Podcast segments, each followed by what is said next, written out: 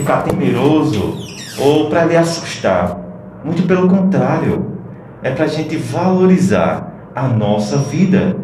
E o final é tipo, o que importa na nossa vida? Às vezes aquilo que tem, é, tem grande importância para nós, mas um dia, como bem ele falou, nós iremos embora. Eu gostaria de ler Tiago, capítulo 4, a partir do verso 13, que diz mais ou menos assim: Vinde agora, vós os que dizeis, hoje ou amanhã viajaremos por esta cidade e passaremos ali um ano e negociaremos e teremos lucros, ao passo que nem sabeis qual será a vossa vida amanhã. Porque sois como uma bruma que aparece por um tempo e depois desaparece, ou seja, como uma névoa, uma neblina. Deveis dizer, em vez disso, se Deus quiser, haveremos de viver e também de fazer isso ou aquilo. Então, a nossa vida, ela é breve aqui. A nossa vida, ela é curta comparados, né, aos anos que nós vivemos. E se olharmos para trás, mesmo se você tiver 50 anos, 80, 100 anos, você vê que passou rápido. Então, nos traz uma reflexão sobre a vida, sobre até o momento que nós estamos passando. E ver do que adianta nós se preocupar, se preocuparmos, perdão. Do que adianta nós darmos importância a certas coisas que não têm o seu devido valor, por exemplo. Tiago vem nos alertarmos de depositar nossa confiança realmente em Deus, de depositar a nossa fé em Deus. Porque Deus, ele conhece o amanhã. Deus, ele sabe o nosso futuro. Que Deus, ele traçou o nosso futuro também. Então ele sabe, ele conhece o nosso destino. Então, é, por uma pessoa que é assim, por uma pessoa que realmente é, é, traçou o nosso destino, devemos realmente confiar e depositar nossa confiança nele. Às vezes, não parece tão fácil assim como você está falando, Cleide, por exemplo. E realmente é um pouco difícil, mas não impossível.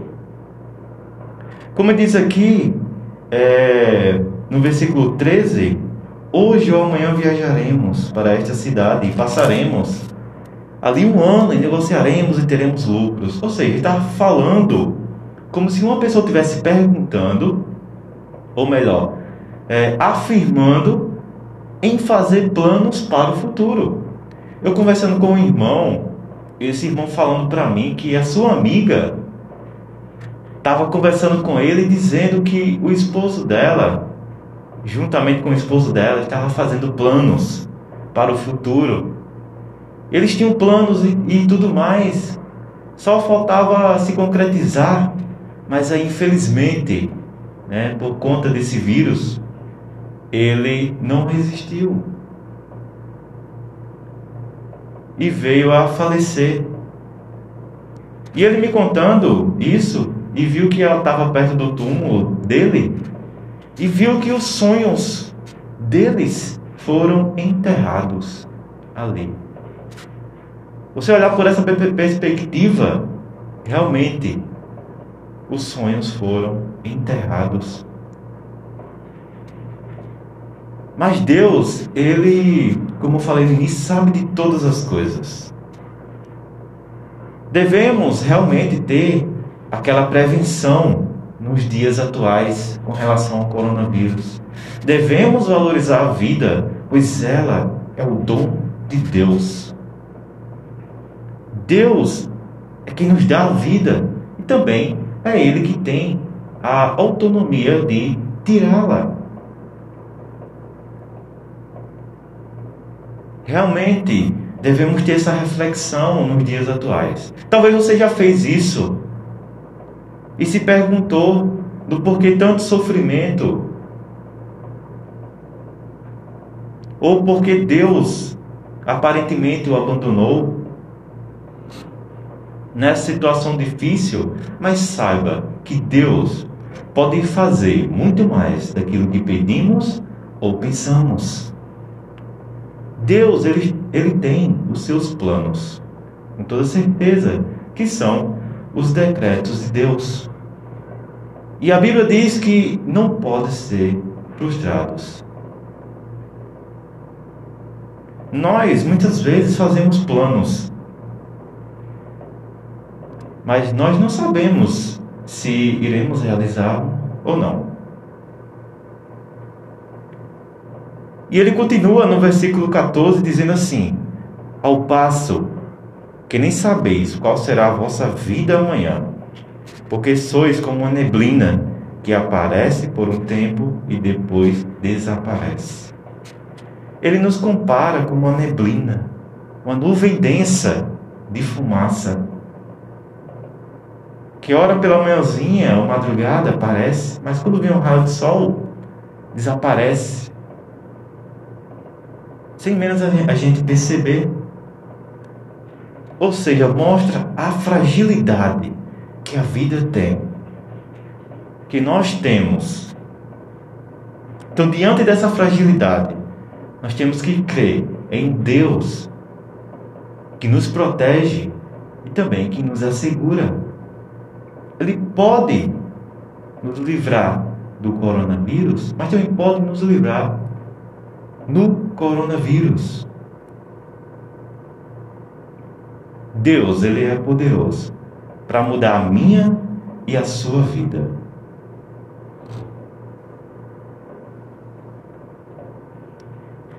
E aqui ele fala uma das frases que é comum nós falarmos. Veja bem. Deveis dizer, em vez disso, se Deus quiser, havemos de, de viver e também de fazer isso ou aquilo. Muitas vezes você conversando com alguém e em dado momento essa pessoa afirma algo, aí você diz, se Deus quiser. Porém, você muitas vezes fala num tom afirmativo, como se Deus quer todas as vezes. Mas quando você coloca a palavra se na frente, se significa é, ou negação ou afirmação, ou sim ou não. É um se ali na frente. Então, se Deus quiser ou não. Você já parou para pensar se Deus responder não para você, é meio, é meio até triste, né? Porque queremos que a, a Deus responda sim todas as vezes. Mas imagine se Deus respondesse sim todas as vezes pelos, pelos meus pedidos, pelos seus pedidos, por exemplo. Deus, ele sabe o que é melhor para mim e o que é melhor para você. Ele não dá tudo que a gente pede. Porque Ele conhece o nosso interior, Ele conhece o nosso íntimo, Ele conhece eu e você. E muitas vezes você está em uma decisão que Deus responde não, do seu próprio bem. Se aquela resposta fosse sim, traria um estrago maior, por exemplo.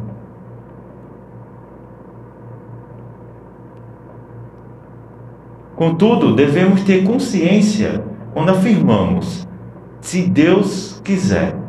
Devemos ter a consciência de que Ele pode responder sim e pode responder não.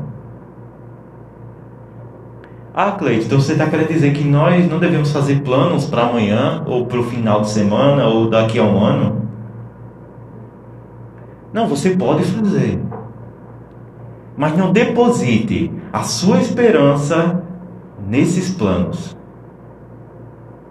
diga: se Deus quiser, isso vai se concretizar. Se Ele quiser, ok. Se Ele não quiser, tudo bem. Deus tem o melhor para mim e para você. A vida, ela é muito breve aqui na Terra. A vida, ela é preciosa. A questão da consciência, né? Cada ser humano tem uma consciência própria. Isso é algo espetacular. Isso é o que torna diferente dos outros animais. Pois somos seres racionais. Somos feitos à imagem e semelhança de Deus. Por isso que nós somos tão diferentes. Que essa reflexão sirva para você ter mais maturidade sobre a vida. Que Deus ele venha preencher o seu coração, se porventura estiver vazio. Não preencha com coisas do mundo, porque não vai, você não vai conseguir se saciar ou se satisfazer. E sim, a Bíblia diz que Deus habita dentro de nós. Então, realmente, há um espaço para Deus que não pode ser preenchido por quaisquer outras coisas. Que Deus ele possa estar lhe abençoando, derramando graça, derramando a sua misericórdia sobre a sua vida. E pense que um dia nós iremos partir. Então o que você está fazendo da vida neste momento? Será que você está vivendo só por viver? Ou você está vivendo com propósito? Lembrando que Deus, Ele tem um propósito para nós. E o nosso propósito é glorificá-lo. Nosso propósito é adorá-lo. Ao único que é digno de toda honra, toda glória e todo louvor. Porque Ele é o Criador de todas as coisas. Pense nisso. Pense no que você está fazendo. Pense sobre a sua vida. Porque um dia nós iremos embora. Que Deus abençoe grandemente. Amém.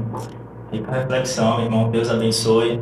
Continue edificando né, a sua vida, trazer reflexões ao povo de Deus. Realmente, né, enquanto você falava a respeito dessa mensagem, fica refletindo né, e lembrando de atos, né, que às vezes inconscientemente acabamos fazendo, mas enquanto buscamos né, desesperadamente é, coisas fúteis, né, como o que devemos empreender no dia de amanhã, os nossos objetivos, né, sonhos, planos. Muitas das vezes nós colocamos todas essas coisas como resultado né, do nosso próprio pecado. Felizmente é algo nós devemos falar sobre isso, porque quando colocamos né, todos esses sonhos, todos esses objetivos para que sejam alcançados a todo custo, às vezes nós nos esquecemos né, do Senhor. Nós colocamos em primeiro lugar né, conquistar os nossos planos e nossos sonhos, né, como você bem disse, e a palavra do Senhor fala, né, se o Senhor quiser, nós faremos. Mas muitas das vezes nós dizemos isso verdadeiramente, né, como foi falado, é, impondo a Deus que a resposta tem que ser o que nós pedimos e não o que Ele quer. Então que nós possamos né, realmente refletir sobre essa mensagem e ver que o nosso pecado ele nos engana, fazendo com que nós busquemos a todo custo em primeiro lugar as nossas coisas, nossos, as nossas vontades.